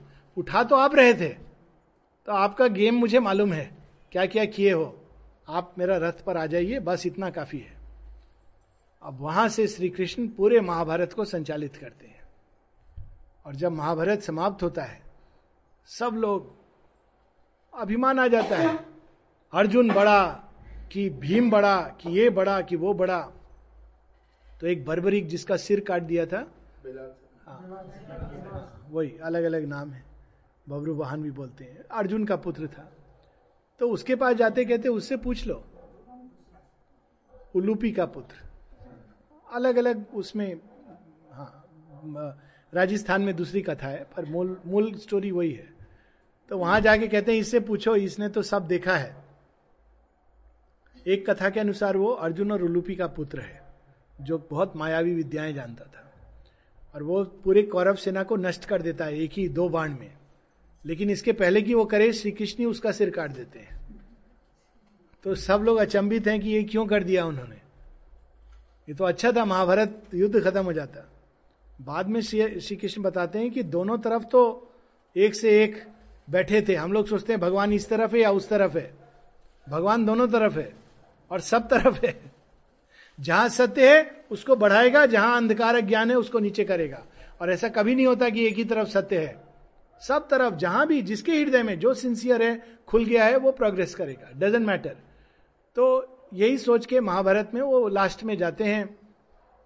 पूछते हैं उससे कि अच्छा ये बताओ, सबसे बड़ा महारथी कौन था? तो वो सिर हंसता है, ज़ोर से। अरे, आप हंस क्यों रहे हैं? हंसू नहीं तो क्या करूँ? कौन महारथी? मैं तो इस तरफ़ भी कृष्ण को देखा, उस तरफ़ भी कृष्ण को देखा। ये विजन है, एकत्व का विजन ये एक बहुत बड़ा सत्य है ये एक बहुत विशाल भूमि पर प्रकट होता है। और तब ये द्वंद्व खत्म हो जाते हैं। जब द्वंद्व रहते हैं, तब ये, वो हम लोग इस तरह देखते हैं। विरोधात्मक, इसको कहते हैं द्वंद्वात्मक प्रकृति। वो मेरा मित्र है, ये शत्रु है। शत्रु गिर जाएगा तो बड़ा खुश होऊँगा। ये गीता में है ना, आसुर के थॉट्स होते हैं। मेरा शत्रु हार गया, मेरा शत्रु हार गया। और ज्ञान का थॉट क्या होता है? My rivals downfall is my own disgrace I look at my enemy and see Krishna face ये द्वंद से विजय ये देखिए, ये पाँच लाइन पर दृष्टि जा रही है, उसको पढ़ रहा हूँ। सीक्रेट नॉलेज में ही है। पेज 58 पर। ये बिल्कुल जो बात करें ना हम लोग, ये दो जो पोल्स और उनके बीच जो कंफ्लिक्ट होता है, देवासुर संग्राम दोनों को साथ लाते हैं भगवान। Alive to the truth that dwells in God's extremes God's extremes क्या है? प्रकाश और अंधकार। पेज 58 पर। लाइन 446 जिनके पास लाइन का वो है। लगभग आधा पेज के नीचे। Alive to the truth that dwells in God's extremes awake to a motion of all seeing force the slow outcome of the long ambiguous years और अब देखिए line and the unexpected good from woeful deeds नहीं alive to the truth page 58 अच्छा इसमें line नहीं है. And the unexpected good from woeful deeds शेयरविंद का एक लेटर है मृणाली देवी को. जिसमें शेयरविंद ये कहते हैं, मृणाली देवी को कहते हैं कि तुम बहुत भोली हो। कोई लोग उनको बोलते होंगे कि आपके पति देखिए कोई ख्याल नहीं रखते आपका, कुछ पैसा वैसा सब इसको उसको दे देते हैं, जो आ जाता है उसको दे देते हैं, इतना कमाते हैं लेकिन घर के लिए कुछ नहीं रखते। क्योंकि श्री अरविंद ऐसे ही थे, अभी भी ऐसे ही हैं, सबको देते हैं, अपने लिए कुछ नहीं रखते। श्री अरविंद वास्तव में जो उनका त्याग पूर्ण नेचर। किसी को ये भी नहीं कि पंखा ऑन कर दे, एक चिट्ठी पोस्ट करना है तो हाथ में लेकर पूछते हैं I suppose this has to be posted और निरोधा लिखते हैं a thousand hungry hands would grab the letter लेकिन वो ऐसे नहीं कहते, तुम जाओ पोस्ट कर दो। ये है श्री अरविंद, करुणा। और मतलब बिल्कुल हमारे उस पर आ जाते हैं। परफेक्ट तो किसी ने मृलानी देवी को कहा होगा कि थोड़ा तुम हस्बैंड को समझाओ कंट्रोल में करो। ये क्या है? कुछ ध्यान नहीं रखते आपका। तो मृलानी देवी ने चिट्ठी लिखा होगा कि ऐसे ऐसे धन थोड़ा चाहिए, यहाँ इतना कठिनाई है और आपने उसको दे दिया। तो श्री अरविंद देखिए, गुस्सा नहीं होते। कोई और होता, तुम जानते नहीं हो कमा मैं रहा हूँ? मेरा मर्ज़ी, तुमको देखभाल के लिए तो घर दे देता हूँ, पैसा खर्चा। प्रॉब्लम क्या है? ऐसा कुछ नहीं कहते। करुणा से भरे हुए, प्रेम से भरे हुए, स्नेह से भरे हुए, अनुकंपा। कहते हैं, तुम बहुत भोली हो। देखिए कौन ये, मानव प्रेम का क्या अद्भुत उदाहरण है। तुम बहुत भोली हो, सहजता से सबकी बातों में आ जाती हो। माने शेरविंद का केवल मानवीय जीवन देखो तो लगता है कितना बड़ा उदाहरण है। फिर वो कहते हैं, तुम तो जानती हो इस संसार की गति। कई कई बार यहाँ पर इस संसार में ईविल से अनएक्सपेक्टेड गुड आता है। तब की बात है ये। ईविल से अनएक्सपेक्टेड गुड आता है। जिसको बहुत लोग कहते हैं बुरा है उसमें से भी भगवान कुछ ना कुछ अच्छाई ढूंढ लेते हैं। क्या तुम मेरा विश्वास करोगी? ऐसा पत्र है मतलब पढ़ के लगता है, प्रेम हो तो ऐसा हो। जब मृणालिनी देवी का देह पूरा होता है 1918 की बात है। नलनी दा ने इसको अपने लेख में इमोटलाइज किया है। Teardrop in the eyes of the divine उनकी आँख में एक आँसू जैसे झलक रहा हो। क्या लिखते हैं अपने ससुर को? जो कुछ मृणालिनी चाहती थी, वैसा ही कीजिए सब कुछ। हाँ यदि उसकी कोई किताब पास में हो, जिसमें उसका सिग्नेचर हो तो आप मुझे वो भेज देंगे तो बड़ी कृपा होगी। मेरे पास कुछ भी नहीं है उसका। जिस भगवान के सिग्नेचर के लिए पूरा संसार प्यासा है, वह जिसको उन्होंने वर्ण किया है, उस प्रेम को, अंत तक उसका सिग्नेचर किया हुआ कोई पुस्तक, ये भगवान का प्रेम है। धरती पर उन्होंने प्रकट किया है ऐसा प्रेम। कोई मनुष्य नहीं कर सकता ऐसा प्रेम। कोई नहीं कर सकता। ये भगवान ऐसा कर सकते हैं। और ये बाकी तो चीज़ें बाद में, केवल उनका मानवीय प्रेम, धरती पर, वह प्रेम, वो हम लोग को भी ऐसा ही प्रेम करते हैं। तो दी अनएक्सपेक्टेड गुड क्यों भगवान ये इविल को अलाउ करता है? ISIS nine eleven twenty six eleven और भी कौन सा अभी हुआ था इलेवन? Seven eleven. क्यों भगवान ये अलाउ करता है? Unexpected good that comes from woeful deeds वो जानता है alive to the truth in God's extreme एक सत्य यहाँ भी छिपा है इस अज्ञान अंधकार में भी। Alive. And the unexpected good from woeful deeds the immortal sees not as we vainly see. वो ठीक जानते हैं कृष्ण कि महाभारत ज़रूरी है।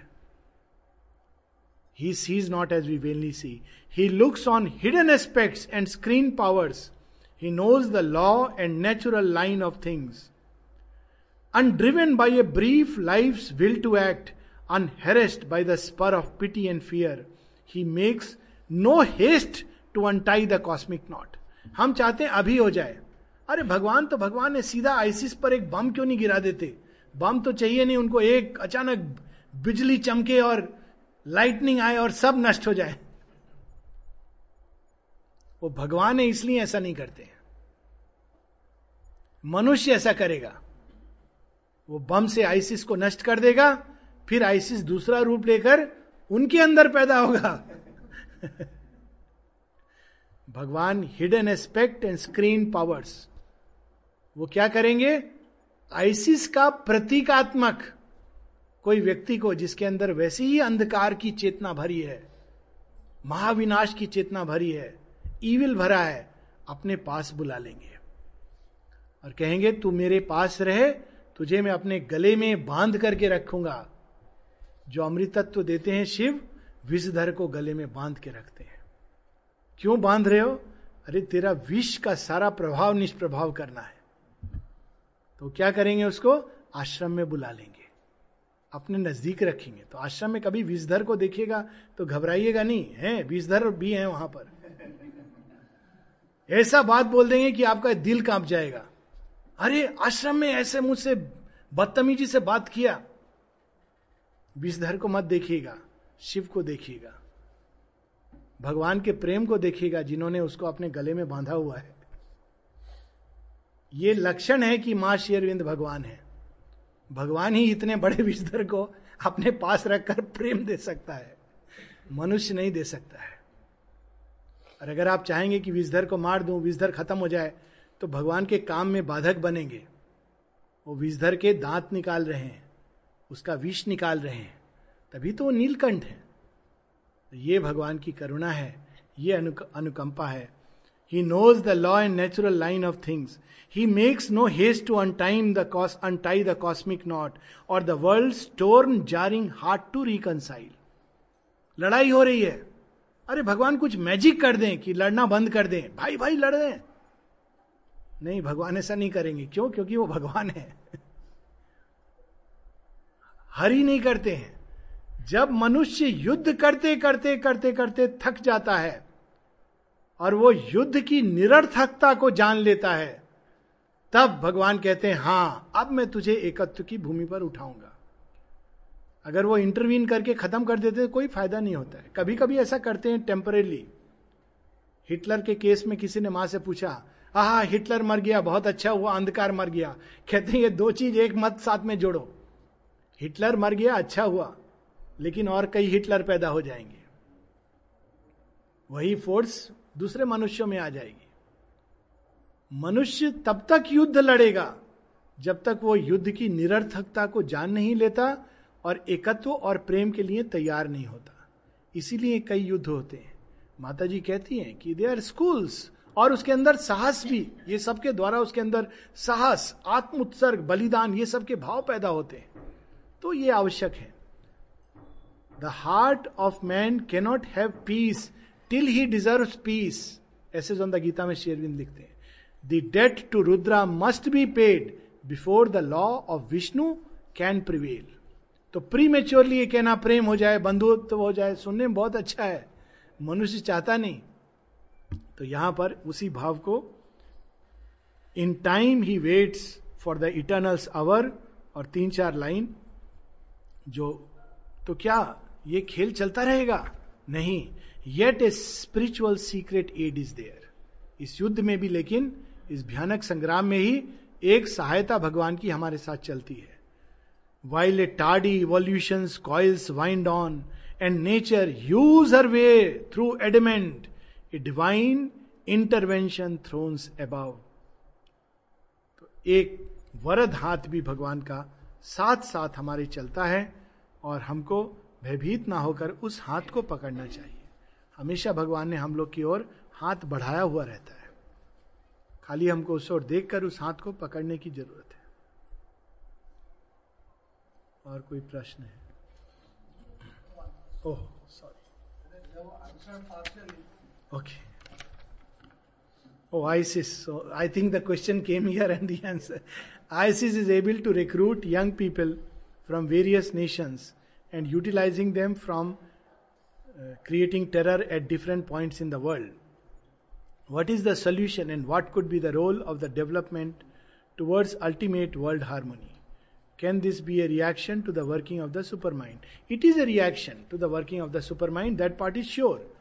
बहुत तरह से रेजिस्टेंसेज निकलेंगे जो लास्ट फोर्ट्स ऑफ़ रेजिस्टेंस से वो निकलेंगे अगर हम सावित्री में पढ़ें तो दो बड़े ज़रूर पढ़ना चाहिए बहुत लोग पढ़ते नहीं है बुक टू कैंटो सेवन और eight descent into darkness and the world of falsehood पढ़ना चाहिए, जिससे हमको ज्ञान हो कि अंधकार क्या होता है। उसमें लास्ट में हम टेरर बॉम्ब्स इसकी बात देखते हैं। ये अचित का सबसे भयानक रूप है। और वो भी सामने प्रकट आ रहा है क्योंकि सुपर माइंड वर्ल्ड हारमोनी लाएगा। तो प्रयास कर रहा है किसी भी तरह थर्ड वर्ल्ड वार हो। जब माता जी से किसी ने पूछा था, अभी भी ये घटना होने लगी थी? देखिए टर्की ने ये प्लेन एक शॉटडाउन किया रशिया का। और रियली ये मनुष्य को थर्ड वर्ल्ड वॉर के ब्रिंक पर ले जा सकता है। ये घटना yes it is a very लगता है इनसिग्निफिकेंट इवेंट है, पर ऐसी छोटी घटनाओं से सेकेंड वर्ल्ड वॉर कैसे शुरू हुआ था? एक जनरल की डेथ से शुरू हुआ था। एक डेथ हुई थी, वहाँ से शुरू हो गया था। तो ये चिंगारी होती है। अब ये तो नेटो का पूरा ये घटना को और टर्की अपोलोजाइज नहीं कर रहा है। अब ऐसे समय में और लड़ किस लिए रहे ये सबको मालूम है। ये बेसिकली असाद की रिजीम और रिबेल्स जिसको अमेरिका ने सपोर्ट किया था, ये बहुत ही पॉलिटिकल डर्टी गेम है। इस आइसिस में केवल आइसिस नहीं है, बहुत गंदी पॉलिटिक्स उसमें मिली हुई है, खून से रंगी हुई पॉलिटिक्स और लालच, माने ऑयल वेल्स का लालच, विश्व प्रभुत्व की पॉलिटिक्स और साथ में इस्लाम का सबसे विकृत रूप, ये तीनों उसमें मिले हुए हैं। ये अलग अलग नहीं है। और अगर एक जीत गया प्रीमेच्योरली और दूसरा हार गया तो वो रूप जीवित रहेंगे। इसलिए आप इसके सीक्वेंस को देखिए। सीक्वेंस क्या था? पहले इराक वार हुआ, सबसे पहले। किस पर वार हुआ था? एक डिक्टेटर पर। लेकिन शिया था वो। अब उसके बाद जो वार हुए धीरे धीरे पुश करते करते इजिप्ट और ये सब जगह में क्रांति शुरू हुई। किसके बीच? शिया और सुन्नी के बीच। कि इन दोनों में से इस्लाम के ऊपर इस एक बहुत डार्कनेस इस्लाम को मौका दिया गया था कश्मीर में ट्रांसफॉर्म होने का। जो इस्लाम ने जो वहाँ पर सूफिज्म जो बन के आया it was a possibility for Islam to transform it तो सूफीज तो हैं अभी भी, लेकिन सूफिज्म लगभग डाइंग कल्चर है। नुसरत फतेह अली की जब डेथ हुआ था, सूफी सिंगर था तो even in Pakistan it was told कि उसके जनाजे में कोई जाएगा नहीं। चुपचाप ले जाके दफना दो भीड़ भाड़ नहीं करो। क्योंकि जो पाकिस्तान में सिया और सुन्नी बराबर है। सिया ओपन माइंडेड है, सुन्नी हार्ड कोर है। वो तो आप देखिए इजिप्ट और आसपास ये सब शुरू हुआ था हार्ड कोर और सुन्नी के बीच ये नेक्स्ट लेवल था। अब सुन्नीज में भी एक और भी अधिक, जो सबसे अधिक हार्डकोर जो होते हैं, वो होते हैं सलाफी। इस्लाम के सबसे भयानक सलाफी। सलाफी एक सुन्नीस को भी वो मार देंगे। माने आप समझिए कि हम लोग सोचते हैं कोबरा सबसे भयानक विषधर है मम्बा होता है। मम्बा है जो कोबरा को भी खत्म कर दे। वैसा विषधर तो अब ये जो है, आईसीसी सलाफी इस्लाम का रूप है। तो सबसे जो डार्केस्ट रूप है, वो सामने आया है। लेकिन इस रूप के साथ में कौन सी चीज़ें खड़ी हैं? वही शक्तियाँ जो लड़ रही हैं, वास्तव में उनका ही क्रिएशन है। इनको किसने खड़ा किया था? अगर इसके पॉलिटिक्स में जाएँ असाद के रिजीम को पलटने के लिए, तालिबान को किसने आर्म किया था? वही वेस्टर्न पावर्स ने आर्म किया था। उनके ही हाथ तो रक्त से सने हैं, लालच से सने हैं। तो ये सब मिल करके अब सामने आ गया है। और जब सामने आ गया है तो एक क्या चीज़ हो रही है, एक अच्छी? जो पॉलिटिक्स है, उसको छोड़ दीजिए, युद्ध छोड़ दीजिए। सारे संसार में एक मूवमेंट आ रहा है कि बहुत हो गया। हम लोग ये इस तरह का जीवन नहीं चाहते। ये टेरर ये गंदा पॉलिटिक्स तो वर्ल्ड माइंड उसको रिजेक्ट कर रहा है। और तब तक ये चलता रहेगा जब तक वर्ल्ड माइंड पूरी तरह, जैसे निर्भया के केस में पहले वर्ल्ड माइंड ने इसको रिजेक्ट किया। ये नहीं चाहते हम। ऐसी विभत्सता। तो अब नए नए कानून और ये सब बन रहे हैं। लेकिन ये तो उससे कहीं और भी अधिक अंधकार में है। तो वर्ल्ड माइंड के अंदर ये विश रिजेक्ट होगा। और तब ये सब अपने आप शांत होकर डिजॉल्व कर जाएगा। बिल्कुल वैसे जैसे अचानक रात चली जाती है और सुबह आ जाती है। और ये रशिया और अमेरिका नहीं करेंगे। हालाँकि रशिया और अमेरिका साथ आ गए तो विश्व के लिए बहुत अच्छा होगा। माता जी ने प्रडिक्शन में ये बताया है। Russia and America should come together it is very good कि दोनों साथ आ रहे थे और इसीलिए एक ये घटना हो गई, दुर्घटना। जो फिर से ये वार शुरू कर सकती थी, टर्की का प्लेन शूटिंग डाउन। क्योंकि वो शक्ति, जो अंधकार की शक्ति, वो जानती है कि Russia and America should not come together और देखिए, पहल किसने की? फ्रांस ने की माता जी की जन्मभूमि। फ्रांस ने क्या कहा कि आइसिस को समाप्त करने के लिए मैं किसी के साथ भी हाथ मिला लूँगी, रशिया के साथ भी। नहीं तो वेस्टर्न पावर्स रशिया से अभी भी कटे हुए हैं, क्योंकि वो एक डिफरेंट ब्लॉक हो जाता है। देखिए, कितनी अद्भुत भगवान की लीला चल रही है। लेकिन फिर भी अब रशिया और अमेरिका एक साथ हो गए इस युद्ध में। नहीं चाहते हुए भी। दोनों का कारण अलग है, लेकिन एक साथ हो गए और अगर इसी बहाने अगर ये दोनों साथ हो जाएँ और संसार में मिलकर एकजुट होकर लोग इस विनाश को अपने अंदर से, इस तरह के जीवन को, इस हार्डनेस को, एक तलीबान का हिस्सा हम सबके अंदर रहता है, ऐसा नहीं है। आइसिस उसका एक महाभयानक रूप है। पर हर किसी के अंदर जो इतना रिजिड है कि औरत बाहर नहीं निकलेगी। लड़की है, वो एक कपड़े नहीं पहनेगी। ये कौन है? ये इंडियन तालिबान है। नाम अलग नाम नहीं है।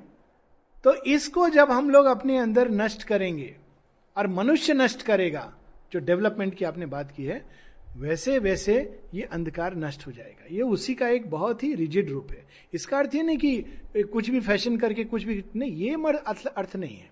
इसका अर्थ है कि मनुष्य स्वतंत्रता से चुनाव करे, वो अंधकार में जाना चाहता है, जाए और नष्ट होगा वो, उसको छोड़ देना चाहिए भगवान के ऊपर। और स्वतः ही प्रकाश का वर्ण करे। भारी कंपल्सन से नहीं। भारी कंपल्सन पाँच साल के बच्चे तक ठीक है। लेकिन जैसे जैसे बच्चे चुनाव करना सीखते हैं और माँ बाप का काम है उनको चुनाव करना सिखाना। उनके लिए चुनाव करना नहीं। यही तालिबान का दोष है कि वो चुनाव करना नहीं सिखाते उनके लिए चुनाव करते हैं। शरिया में लिखा है किताब में लिखा है ये नहीं होना चाहिए। आप चुनाव करना सिखाइए। और अगर फिर भी बच्चा चुनाव करता है कोई गलत चीज़ का तो ये to go through that consequence that's it पर आप उसके लिए चुनाव नहीं कर सकते हैं। प्रबुद्ध बना सकते हैं। तो ये जो छोटी सी एक मिस्टेक है, वो ये रूप ले लेती है और ये मिस्टेक हम सब करते हैं किसी ना किसी रूप में। तो वो सब तालिबान का छोटा छोटा अंश छोटे छोटे हिटलर हम सबके अंदर है। वे सब नष्ट होंगे। जैसे नष्ट होंगे, मनुष्य उसको अस्वीकार करेगा। तो that is the truth behind ISIS और ये खेल चलेगा, कुछ समय तक चलेगा। और बेटर है रादर देन अभी दब जाए और उसका एक महाभयानक रूप सामने आए। हर नेशन का है। वो एक माता जी ने एक जगह ये कहा है कि चीन, जो चाइनीज़ हैं, वो लूनर रेस है, चंद्रमा से आए हैं। तो ये उन्होंने कहा है कि उसका पीछे, उसका एक टोटल ट्रूथ पकड़ना चाहिए। टोटल ट्रूथ के पहले ये पार्ट कि जब चंद्रमा पर ठंडक हो रही थी, जैसे पृथ्वी पर कहते हैं पाँच बिलियन ईयर्स के बाद आइस एज तो वैसे जब चंद्रमा पर आइस एज आई तो वहाँ पर जो प्रजातियाँ थी डेवलप थी काफ़ी, वो धरती पर आकर उन्होंने कॉलोनाइज किया। अब कोई लोग ऐसा सोच सकते हैं कि ऐसा सच में हुआ होगा क्या? अब वैज्ञानिकों ने पानी डिस्कवर किया है मून पर। तो अब कहते हैं हाँ हो सकता है कि चंद्रमा पर कभी जीवन रहा हो। ये पॉसिबल है। हमारे यहाँ भी चंद्रवंशी, सूर्यवंशी इसका आता है जो केवल सांकेतिक है या कोई और सत्य इसके पीछे हम नहीं जानते। तो चैत्य तो केवल धरती पर पाया जाता है। ये जो प्रजाति थी, उसके अंदर चैत्य नहीं था। इंटेलेक्चुअली बहुत डेवलप थी, लेकिन चैत्य भाव नहीं है। लेकिन धरती के कांटेक्ट में आकर अब ये इसका दूसरा सत्य है, उनके अंदर भी चैत्य भाव जागेगा। एक बड़ी सुंदर पिक्चर आई है इंग्लिश फ़िल्म है, और हाल में रिलीज़ हुई है, मुझे मालूम नहीं एक साल, दो साल के अंदर। The day the earth grieve still देखा है किसी ने? प्लीज़ देखिएगा। देखा है ना? बहुत बढ़िया। तो उस पिक्चर में क्या है कि दूसरे प्लेनेट से कुछ लोग आते हैं मनुष्य को नष्ट करने। क्यों? करुणा के कारण। कि मनुष्य ने पृथ्वी को नष्ट कर रहा है। मनुष्य नष्ट हो जाएगा तो पृथ्वी बच जाएगी। सत्य है इसमें कि मनुष्य नष्ट हो जाए डॉल्फिन इवॉल्व करके मनुष्य से बेहतर बन जाएँगी। लेकिन मनुष्य सबसे बड़ा प्रॉब्लम है। मनुष्य की प्रॉब्लम नहीं है, मनुष्य ही प्रॉब्लम है। मनुष्य गया धरती बच जाएगी। ये क्वेश्चन एक जगह शेयरविंद भी कहते हैं इस तरह से this is certain that the earth will be saved whether humanity will be saved और not is a question that the mother has left hanging and I can only do the same धरती बच जाएगी। मनुष्य बचेगा कि नहीं? Evolution होगा supramental being आएगा। डॉल्फिन के अंदर विकसित होता हुआ आएगा। डॉल्फिन बहुत करीब हैं ह्यूमन के। बहुत करीब हैं। एट्टी परसेंट ह्यूमन है। हाउसिंग का प्रॉब्लम सॉल्व हो जाएगा, पॉल्यूशन का प्रॉब्लम समुद्र में सॉल्व हो जाएगा, पर वो अलग तो वो उसमें, वो स्टोरी एक बार बता दूँ तो उसमें ये आता है और नष्ट करना, और उनके तो पास तो बहुत डेवलप, बहुत इंटेलेक्चुअल डेवलप बींग्स हैं। लेकिन एक टाइम आता है जब वो अपना प्लान रोक देता है। तो जिन लोगों ने भेजा था, वो कहते, तुमने क्यों रोक दिया? तो कहता है, धरती पर अभी भी आशा है। क्यों? मैं एक माँ और बच्चे के प्रेम को देखकर आया हूँ। धरती पर प्रेम है। और जब तक प्रेम है, तब तक उसके अंदर आशा है। जब तक प्रेम है, उसको नष्ट नहीं होना चाहिए। शेयरविंद सावित्री में एक जगह लिखते हैं to live to love are sign of infinite things love is a glory from eternities fierce और बाद में भी कहते हैं love should live upon the earth love कभी नष्ट नहीं होना चाहिए। Love is man's lean on the absolute धरती पर जब तक प्रेम है, किसी भी रूप में, विकृत रूप में भी, सीमित रूप में भी, अज्ञान के रूप में भी, तब तक धरती नष्ट नहीं होगी। आइसिस क्या है? उस प्रेम का बिल्कुल अपोजिट है। प्रेम का जो सबसे भयानक या ये कह दे रूप, क्योंकि प्रेम तो सब जगह विद्यमान होता है किसी न किसी रूप में। जो पहला रूप होता है वो नष्ट करके डिवोर करना। माता जी बताती हैं, इसीलिए जो लोग बहुत अधिक देह चेतना में, उनको केवल खाना खाना खाना, सब टाइम खाना। भोजन भी खाएँगे, मनुष्यों को भी खाएँगे, उनकी ऊर्जा खाएँगे, इमोशंस को खाएँगे, उनको भूख रहती है हर समय। खा लेना। ये प्रेम का सबसे एक विकृत रूप है। क्यों? खा के वो एक हो जाते हैं। खा के क्या होता है? जो बाहर है, वो खाकर एक हो गया।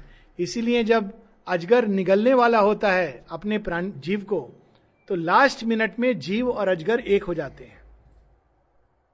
और जीव बिल्कुल शांत हो जाएगा, निगल लेगा। आप देखेंगे, ये जो आइसिस के वीडियोस है ना, कि वो ले जा रहे हैं मारने के लिए, गला रेत कर आप देखेंगे तो लगेगा, ये तो मरने का पहले मर चुका है। ऐसे ले जा रहा है जैसे बकरी को पकड़ के ले जा रहा है। और वो चुपचाप ऐसे बैठा हुआ है। वो वीडियो बना रहा है, छुरी रख के। और वो बोल रहा है कि तुम लोग के कारण मैं मर रहा हूँ। अरे, कम से कम मरते समय मर तो तुम रहे हो। कुछ तो ऐसा बोल दो। कुछ तो ऐसा करो, कुछ नहीं। चुपचाप। हाथ बंधे, दांत तो काट सकते हो। एक करेज का तो परिचय दे सकते हो। नहीं। वो प्रेम का एक सबसे विकृत रूप है जिसमें वो दोनों एक हो जाते हैं। और वो खा लेता है, उसको नष्ट कर देता है। तो आइसिस सबसे अंधकार में रूप प्रेम है ही नहीं वहाँ, करुणा है ही नहीं वहाँ। और दूसरी ओर प्रेम, जो जगह जगह फल रहा है, वह प्रेम इसको नष्ट करेगा। दिखाई नहीं दे रहा है, पर वह प्रेम इसको नष्ट करेगा। तो इंडो चाइना वॉर जो हुआ था, उसमें इंडिया हार गया था। तो उसका जो बाहरी और अंदरी जो क्या सत्यता है? इंडिया चाइना से नहीं, अपने आप से हारा। भगवान कहते रहे, अरे, बनाओ, युद्ध करो। हम लोग बुद्ध से पहले कृष्ण आए हैं यहाँ पर। राम की भूमि है, लेकिन इंडिया नहीं नहीं, पंचशील। हम तो भाई हैं, अहिंसा परम धर्म वो आश्रम के लिए अच्छा है। कुछ लोग हैं जो तैयार हैं, अहिंसा, रियल अहिंसा। बुद्ध की अहिंसा, गांधी जी की अहिंसा नहीं है। उसमें ऐसी पावर है कि अंगली माल को ट्रांसफॉर्म कर देती है। हम लोग गांधी जी की अहिंसा को अहिंसा मानने लगे। गांधी जी की अहिंसा अहिंसा नहीं है। वो तो एक शो है। अधिकांशता एक हिपोक्रेसी है। अंदर में बॉइल कर रहा है, बाहर नहीं, हमको लाठी मारो। ये तो एक विकृति है। मनुष्य इसलिए नहीं बना कि कोई लाठी मारे और हम अहिंसा, अंदर में गुस्सा हो रहा है। दैट इज़ नॉट अहिंसा। जिसके अंदर अहिंसा होगी, लाठी मारने वाला लाठी नहीं उठा पाएगा। अगर वो लाठी उठा के मार रहा है मतलब आपके अंदर अहिंसा नहीं है। खूंखार से खूंखार पशु उसके सामने टेम्ड हो जाएगा। वो होती अहिंसा। खैर, हम लोग ये अहिंसा मानने लगे। तो क्या हुआ? माता जी ने कितना इंस्पायर किया इंडियन सोल्जर्स को फाइट करने को। नहीं फाइट कर रहे थे। शस्त्र अस्त्र नहीं थे। पॉलिटिकल विल नहीं थी। तो फिर माने चाइनीज़ को इंस्पायर किया कि वापस चले जाओ। बाद में माँ कहती चाइनीज़ वेयर मोर रिसेप्टिव ये भी एक सच है। कहाँ तक आ गए थे? जोरहाट तक। मेरा पोस्टिंग हुआ है वहाँ पर। माने इतना इंटीरियर में आ गए थे। चले गए वापस।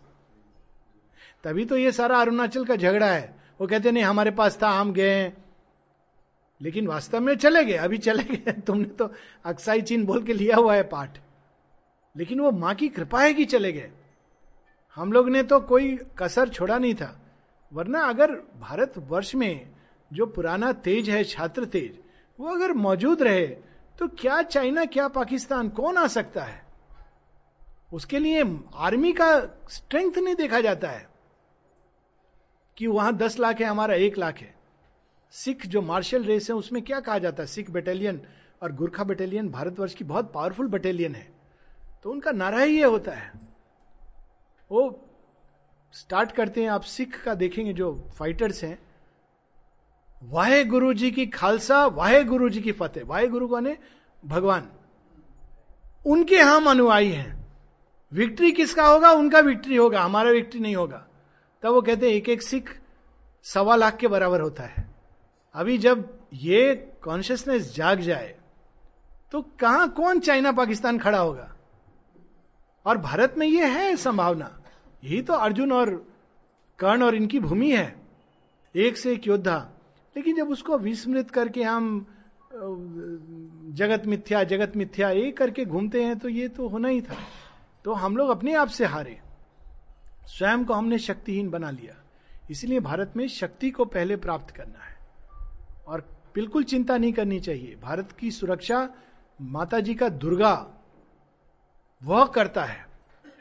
और वो हो ही नहीं सकता कि वो भारत अगर भारत भूमि बाई चांस किसी एक बहुत बड़ी अनहोनी या भगवान के अपार प्लानिंग में अगर भारत भूमि गई तो विश्व गया, मान करके रख लीजिए। प्रलय निश्चित रूप से आएगी और फिर से एक रूपांतरण, लेकिन इस बार ऐसा नहीं होगा। ये माता जी का आश्वासन है। ह्यूमैनिटी थर्ड वर्ल्ड वॉर के स्टेप तक आएगी और फिर लौट जाएगी। Can we play mother's music by downloading on recording on our mobile if yes then why it was restricted by the ashram to record why we play it बहुत अच्छा प्रश्न है।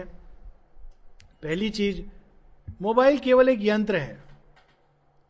तो आप उस यंत्र को जैसे रिकॉर्डर पे प्ले कर सकते हैं, वैसे मोबाइल पे प्ले कर सकते हैं। इज़ ऑब्वियसली नथिंग रॉन्ग पर इस प्रश्न से एक और प्रश्न जुड़ा है।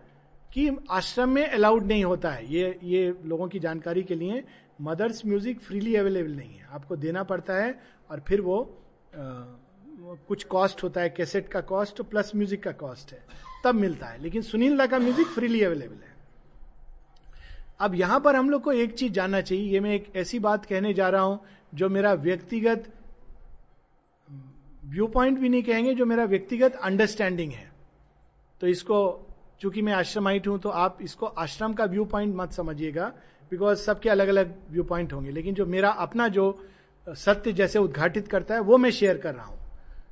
तो मेरा ये मानना है और ये जानना है, श्री अरविंद माता जी की सारी वाणी का अध्ययन करके और अंदर में जो कुछ माँ की कृपा द्वारा मैंने प्राप्त किया है, उसके आधार पर कि किसी भी जब सत्य स्वयं को प्रकट करता है तो या कोई स्क्रिप्चर होता है तो उसके दो पक्ष होते हैं। एक जिसको शेयरविंद ऑन द गीता में कहते हैं टेम्पोरल सामयिक, और एक जो इटरनल जो शाश्वत है। सामयिक बातें जो होती हैं, वो कुछ समय के लिए लागू होती हैं, कुछ समय के बाद वो चली जाती हैं। उनको शाश्वत सत्य समझने की भूल नहीं करना चाहिए। वहीं से रिलीजन पैदा होता है। जब जिस रिलीजन को माँ कहती है कि रिलीजन मत बनाओ रिलीजन मत बनाओ, जब सामयिक सत्य को हम पकड़ लेते हैं और उसको शाश्वत का स्थान दे देते हैं तो वहाँ से रिलीजन बनना शुरू हो जाता है। आश्रम में भी बहुत सारे सामयिक सत्य हैं। बहुत सारी बाहरी एक्टिविटीज़ हैं, बाहरी ऑर्गेनाइजेशन है, बाहरी विधाएँ हैं। ये सब सामयिक सत्य हैं। ये शाश्वत सत्य नहीं है। और अगर हम उसको पकड़कर फेथफुली फॉलो करेंगे तो निश्चित रूप से एक रिलीजन बना देंगे। आश्रम का शाश्वत क्या, सत्य क्या है? माँ। श्री अरविंद, उनकी वाणी, उनकी समाधि, उनके द्वारा दिया गया योग योग करने का रास्ता, समर्पण, श्रद्धा, ये शाश्वत सत्य है। जो उसको पकड़ेगा, कभी नहीं भटकेगा। अगर म्यूज़िक डाउनलोड करके आप प्रगति कर रहे हैं, निश्चित रूप से कीजिए। ये मेरा मानना है। लेकिन अगर मन में हिचकिचाहट आती है, नहीं नहीं नहीं नहीं, मैं करूँगा तो पाप करूँगा, अगर चेतना भी वहीं पर है तो मत कीजिए। लेकिन मुख्य चीज़ है प्रगति। अगर म्यूज़िक सुनने से हम ज़्यादा कनेक्ट होते हैं, अब मान लीजिए किसी के पास, अब ये रूल कब बना था, किसने बनाया था, हम लोग नहीं जानते हैं। क्या माँ ने ये रूल बनाया था? अच्छा इस रूल के पीछे एक आशय है, ये भी मैं आपको बता दूँ, ये भी जानना चाहिए। आपने देखा होगा माँ शेरविंद की पुस्तकें एक दाम होता है, और उससे कम वो नहीं आती है। ताकि रूल की सत्यता को भी हम समझें, तब हम करेक्ट उसका स्पिरिट को समझें कि स्पिरिट क्यों, पैसा क्यों लिया जाता है। कुछ लोग बोलते हैं शेयरविंद की किताबें हम फ्री डिस्ट्रीब्यूट कर दें। नहीं प्राइज है। माता जी से ये प्रश्न किसी ने किया था कि अगर हम लोग अन्य कई आश्रमों की तरह उसको सस्ता कर दें अभी ऑल इंडिया मैगजीन में एडिट कर रहा हूँ तो बहुत लोग बोलते हैं सिंपल सिंपल राइटिंग माता जी का. माता जी ने कहा है कि श्री अरविंद माता जी की, श्री अरविंद की पुस्तकें एक लिमिट के नीचे नहीं अवेलेबल करनी है। ये जनसाधारण के लिए नहीं है।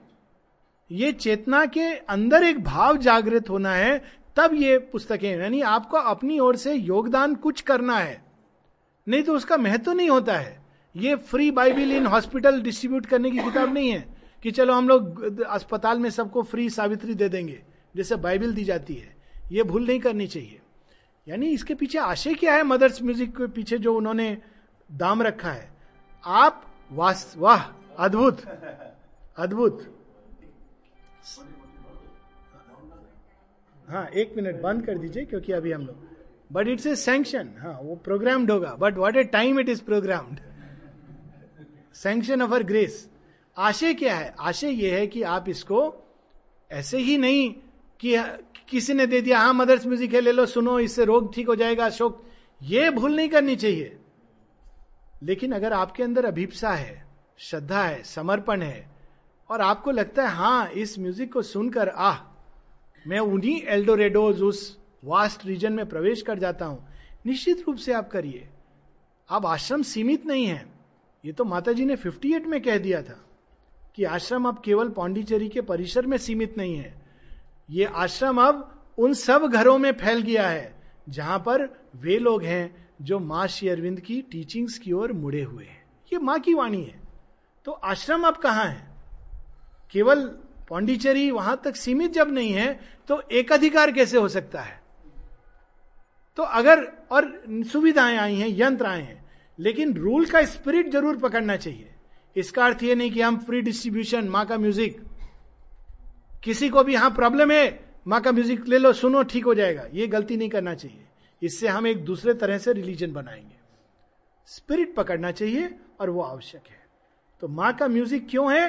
वो तो एक गिफ्ट है करुणा का मनुष्य को ऊपर तक उठाने के लिए। It is not meant for just like casual चीज़ चल रहा है, म्यूज़िक भी चल रहा है और हम लोग बहुत कुछ कर रहे हैं। हाँ ठीक है सेकेंड सेशन में ले लेंगे। हम लोग ये नहीं कि म्यूज़िक चल रहा है और हर तरह की चीज़।